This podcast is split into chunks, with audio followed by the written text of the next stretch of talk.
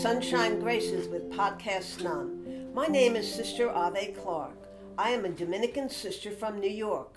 I am happy you can join me today. Hello, everybody. This is Podcast None today. I have a little story about a story to tell you. The name of the story is Change Sings. It's about a children's anthem, and it's written by Amanda Gorman, who also gave the poem at President Biden's inauguration. The beginning of the book says, in this stirring, much anticipated picture book by presidential inaugural poet and activist Amanda Gorman, anything is possible when our voices join together.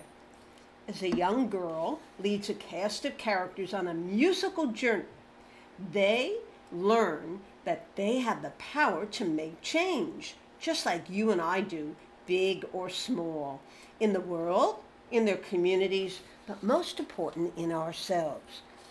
That made me start to think when we can change in ourselves, we can help other people too. Here's part of the story. I can hear change humming in its loudest, proudest song. I don't fear change coming, and so I sing along. I scream with the skies of red and blue streamers. I dream with the cries of tired and true dreamers. I'm a chant that rises and rings. There is hope where my change sings. Imagine that. Believe that there is hope. Though some don't understand it, those windmills of mysteries, I sing with all the planet and its hills of histories. I hum with a hundred hearts, each of us lifting a hand. I use my strength and my smarts, take a knee to make a stand. I'm bright as the light each day brings. You see, there is love where my change sings. And that's the only way change will be accepted, I believe, is where there is love there. I show others tolerance, though it might take some courage, and as we know, it'll probably take plenty of patience too.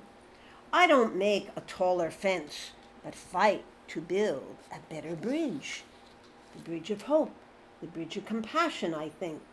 I talk not only of distances from where and how we came, I also walk our differences to show that very often we are more the same.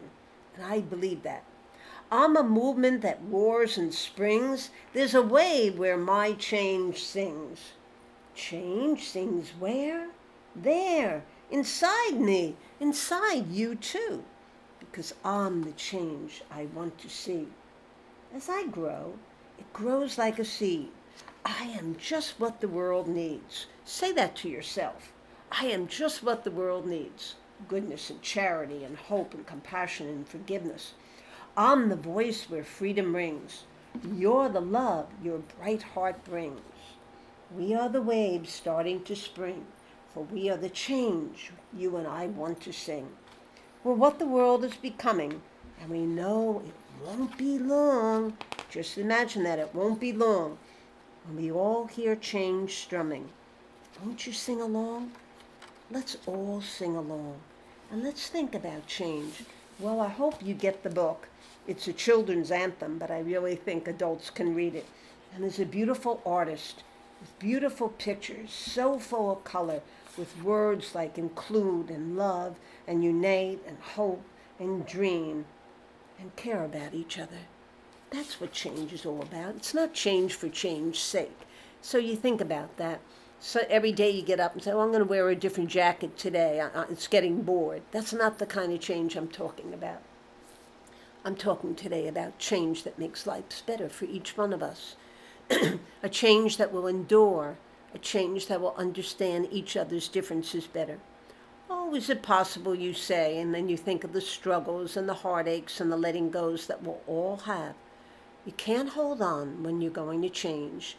You have to let go and then embrace something new and wonderful. That's the way God created the world. The little seed will bloom each spring, and we plant some in the early summer, And then in the fall, we harvest them. And then in the winter, we take them out of our freezer.